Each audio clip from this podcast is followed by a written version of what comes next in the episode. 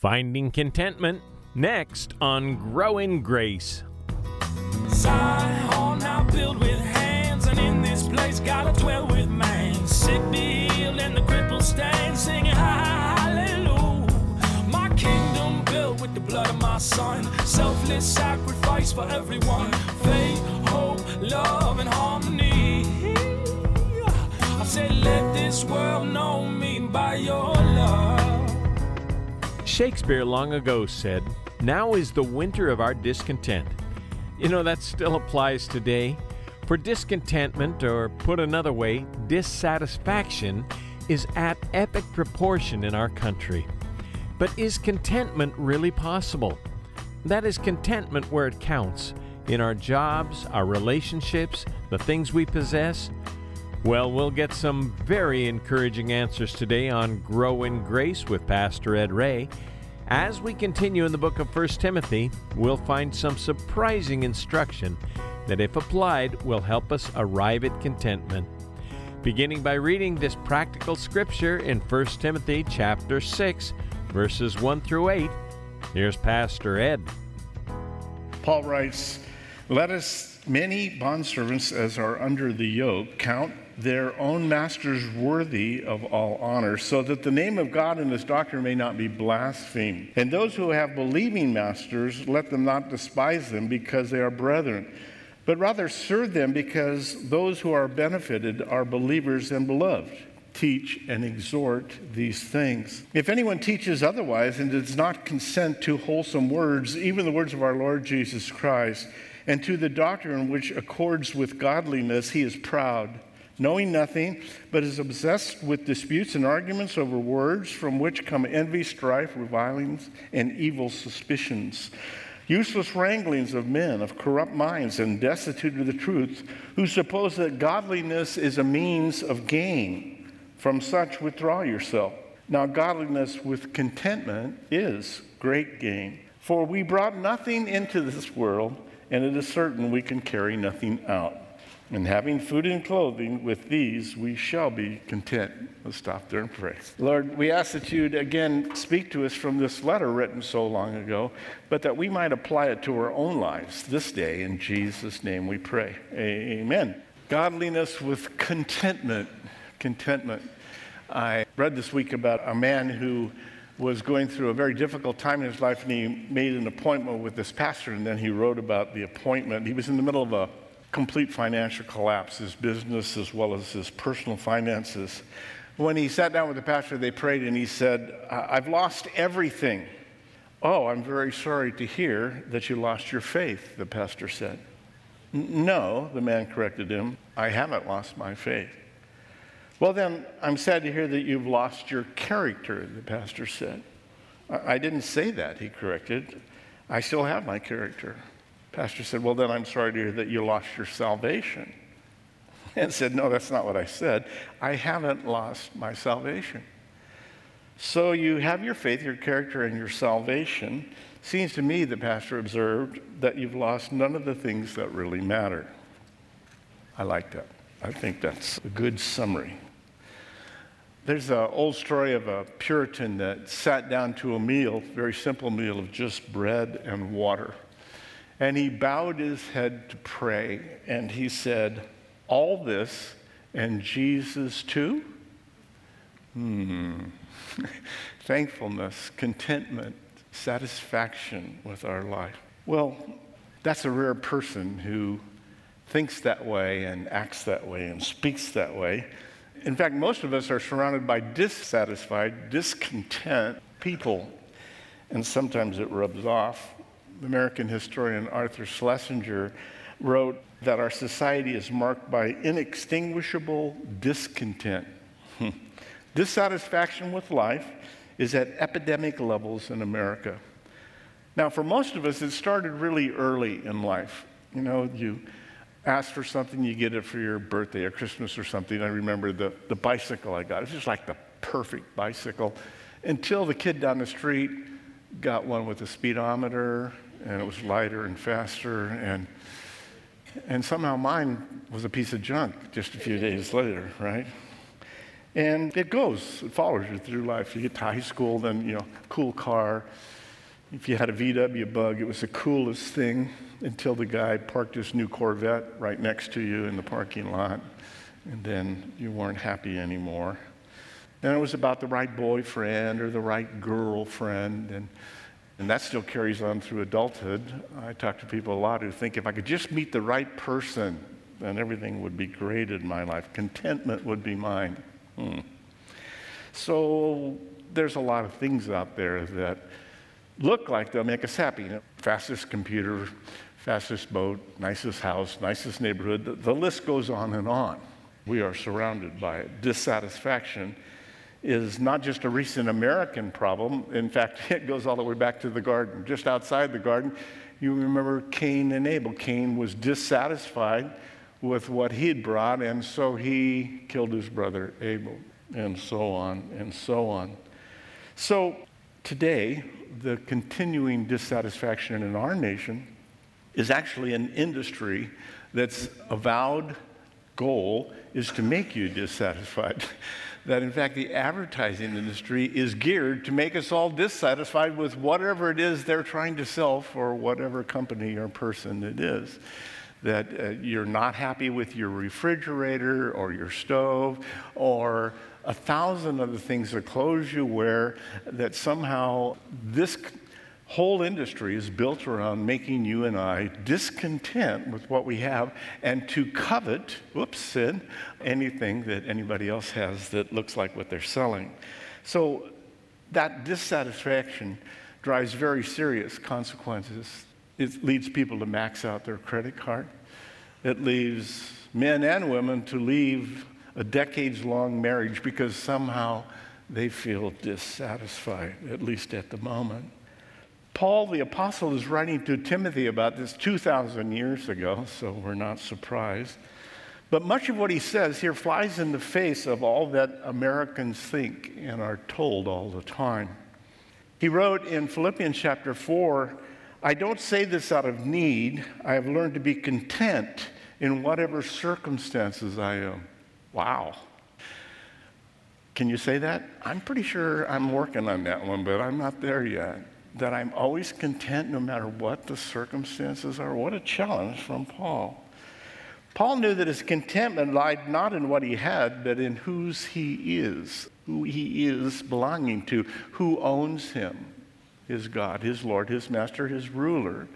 And so he found contentment in knowing that what he couldn't see in front of him, God was already there and already preparing him for it. Hmm. We've been studying through this letter to the young pastor in Ephesus, Timothy. He has uh, a difficult assignment. He's in a, a large Greek, Greco Roman capital of Asia Minor, and it is a whole society built on sensuality, built on material things. And we have seen Paul working through different relationship issues with this young pastor to help him uh, find the right balance in his first church. In this section, he talks about contentment a lot contentment in work, the first two verses, and then contentment and godliness, godlikeness, three through six, and then contentment and things we own, possessions, the last two verses. So prepare to question some of this. Don't be surprised if you go, What? What does he mean by that? Verse 1. Let as many bondservants as are under the yoke count their own masters worthy of all honor, so that the name of God and his doctrine, his word, the Bible, may not be blasphemed. So the Greek word for bondservants is one we know, doulo or doulai, which is literally slaves so the NIV correctly translates this all who are under the yoke of slavery. Slavery was common practice in the Roman Empire. Conservative historians place the slave population in major cities to be about one third. So, in Ephesus, where Timothy was, a third of the people that lived there were slaves. In the second century, Rome had a million people, a huge metropolitan area. In fact, it wouldn't be equaled again until the 1800s. But a million people in Rome, so if a third of them were slaves, that's 333,000 people in the city of Rome were slaves.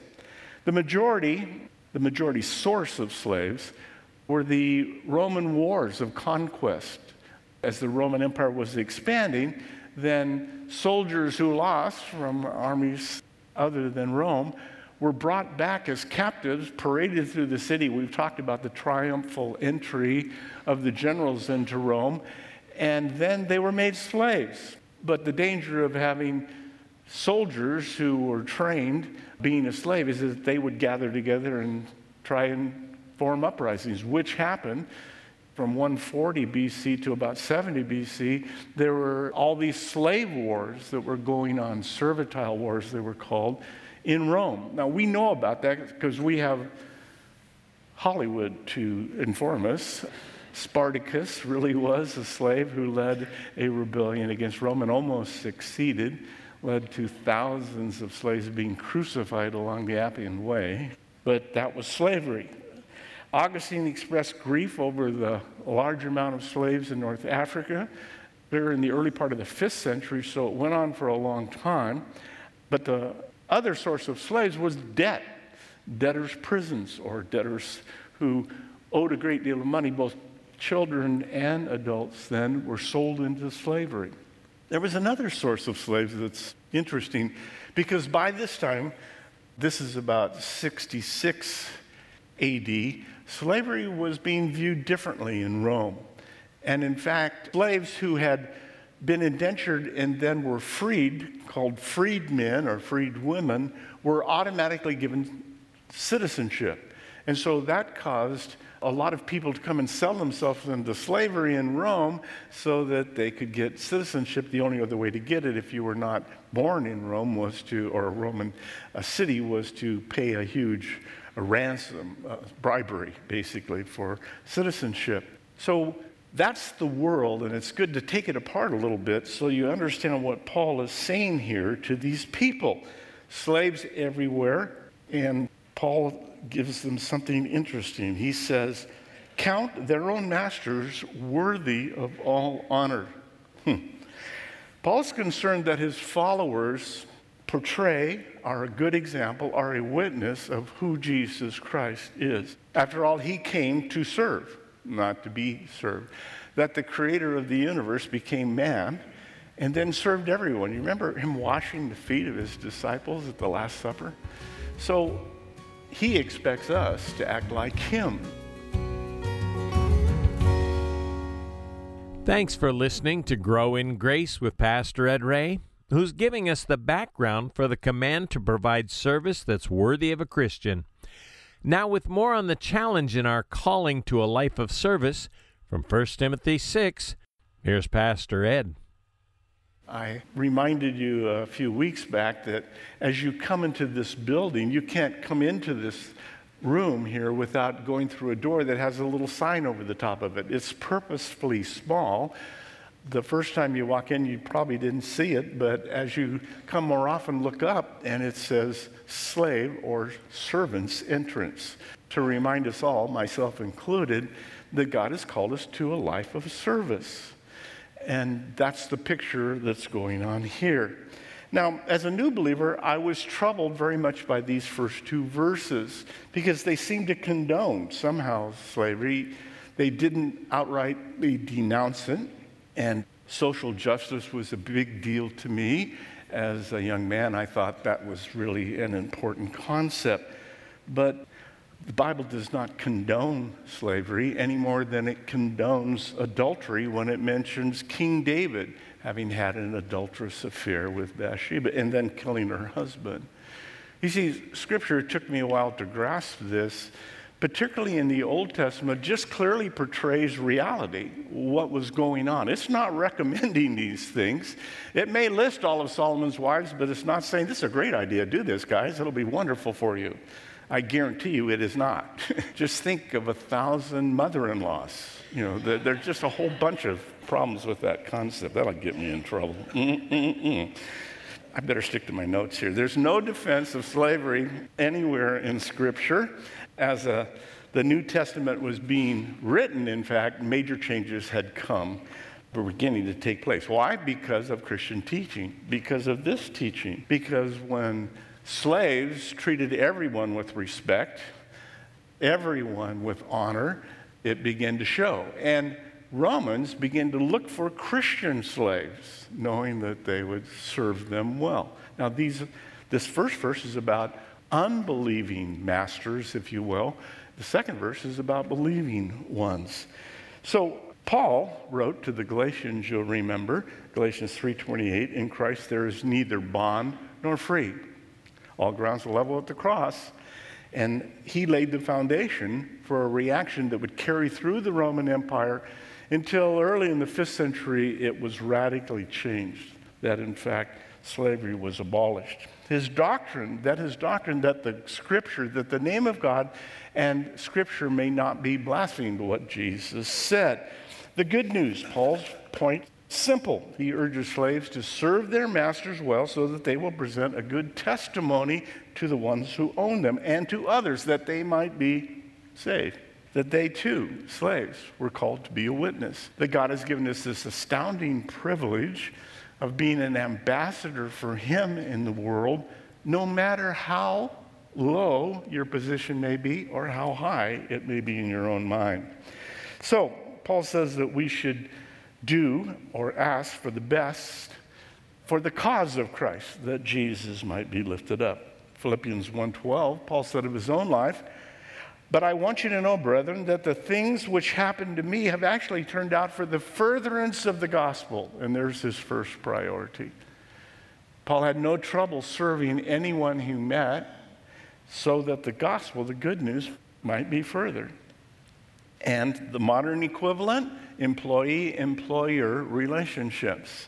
At work, if you're lazy, it's not a good witness. Your boss is not impressed if you're disrespectful to your boss, well, he's not a believer. That's the first verse. That's what Paul is saying. That you, in fact, represent Christ to everybody, believer or unbeliever, well. Verse 2 Sure is quiet in here. And those who have believing masters, so here's the second half, let them not despise them because they're brethren, because they're brothers and sisters in the Lord, but rather serve them because those who are benefited are believers and loved by God and you. Teach and exhort these things. These things are important. Tell others about it. So if your master is a Christian, that is no excuse for being disrespectful. In other words, don't expect special privileges from your boss because he or she is a believer. And in fact, it should be uh, you're the best employee that there is because you're not serving them, you're serving God. And you're trying to represent Him the best that you can. Now, Paul is not recommending slavery. In fact, he says the opposite in 1 Corinthians 7 21 were you a slave when you were called? When you were saved, were you a slave? Don't let it trouble you. Don't let it bother you. Although, if you can gain your freedom, do so. So, he's not recommending slavery. He's just saying that if you're there, then do it well and use that opportunity to share Christ with others. Don't take advantage of that Christian brother who is your boss. Witness on your lunchtime if you're going to witness before and after work, not while you're on the clock, right? While you're working, you are a witness. And when you're not, people are still watching you. If it's possible, make money for the boss and for his company, her company. That's what a good believer would do. Okay, I told you it'd fly in the face of a lot of thinking here in America. God is saying the gospel is the most important thing. Or more clearly, it's all about eternity. Hmm. Verse 3 Now, contentment and godliness. If anyone teaches otherwise and does not consent to wholesome words, even the words of our Lord Jesus Christ, and according to Scripture doctrine which accords with godliness. Paul returns to a theme we've seen several times. The word appears 11 times in this letter godliness, godlikeness, being like God.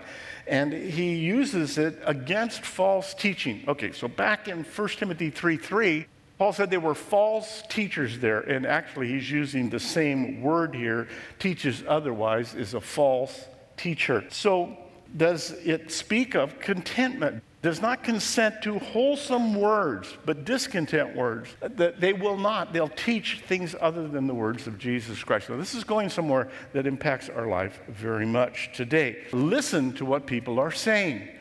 People who come and want to teach you I have them come to my house on Saturday morning from cults, and, and they have a certain set of books and guidelines, and they want to tell you what's wrong with what you believe. And this is the sort of thing that's happened in Ephesus. In fact, it would appear that they were once Christians, or at least part of the church, and then they left it to form these cults in Ephesus. It's the first record of cults, and Paul is speaking against it here. Be aware of anyone who teaches something other than what Scripture teaches. And if you listen carefully, it will happen. You'll see it, you'll understand it. You'll notice some things about them. Verse 4 that person who's teaching this way is proud, but they actually know nothing. Obsessed with disputes and arguments, they like to argue, from which comes these four forms of strife envy, strife, reviling, and evil suspicions. Okay, he's proud. I love the New English Bible translation of those two words. It says, He is a pompous ignoramus. That's scripture. Just add that to your vocabulary. It works really good. The, the word proud is a tupho in the Greek language, and it literally means to envelop with smoke. You know, blow a lot of smoke, we say, inflated with self conceit. Proud people are like smoke, Paul says. They irritate others and they seldom produce any benefits like light or heat, just smoke. They like to argue. In fact, it literally says word battles. Dispute means idle speculation. They have too much time on their hand and they're wondering about subjects that don't matter. How many angels can dance on the head of a pin? I don't know the answer. Don't ask me afterwards. Somebody did. I don't know. It's a point of a rhetorical question that can't be answered. Can God make a rock so big he can't lift it? what? These are arguments over words and idle speculations.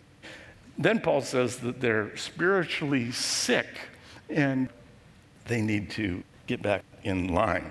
Okay, so these people who love to argue, and you will run into them, are in fact uninformed. They're not paying attention. They don't take the time to study the original languages and what Paul meant, the context it was written in. And so they're just out of touch with reality.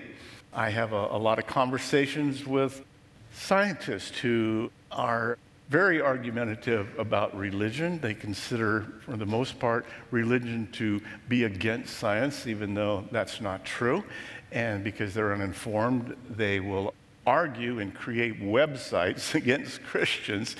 I'm having a discourse with one right now. Did you notice my blood pressure go up? And a brilliant man, but a brilliant idiot. And there's plenty of them around. I hope he's watching. I'll, I'll hear about that one. They're not paying attention, right? Today on Grow in Grace, we brought you a portion of Pastor Ed's study in 1st and 2nd Timothy. For a CD copy of today's message, call 844 77 Grace. That's 844 77 Grace. Or listen online at thepackinghouse.org. And look for us on iTunes as well. We can hook you up with many more resources to help you grow in grace when you visit thepackinghouse.org, like Pastor Ed's devotional. Speaking of resources, today we'd like to make special mention of Fearfully and Wonderfully Made, authored by renowned surgeon Dr. Paul Brand and Philip Yancey. Together they explore the human body and uncover statements that God has made about our bodies. They point out that the human body is like a window into the very structure of God's creation and a testament to God's glory. This month, we'll send this to those of you who support Grow in Grace with a donation of any amount. You might think of it as our way of saying thanks. Please remember that your gifts help us to bring Pastor Ed's teachings to the radio every day. To make a year end contribution, go online at thepackinghouse.org or call 844 77 Grace. And it's a real blessing when we hear back from our listening audience, whether it's a word of affirmation or a comment related to the study, a question or a prayer request. We want to hear from you. Drop us an email today. Our email address is packinghouseradio at AOL.com. That's packinghouseradio at AOL.com. And then join us next time as together we grow in grace through a study in 1st and 2nd Timothy with Pastor Ed Ray. May God richly bless you. This program is brought to you by the Packing House Christian Fellowship in Redlands. Zion dancing in this place. Gotta dwell with man. Sick Bill and the cripple stand singing hallelujah. My kingdom built with the blood of my son. Selfless sacrifice for everyone. Faith, hope, love, and harmony. I said, let this world know me by your love.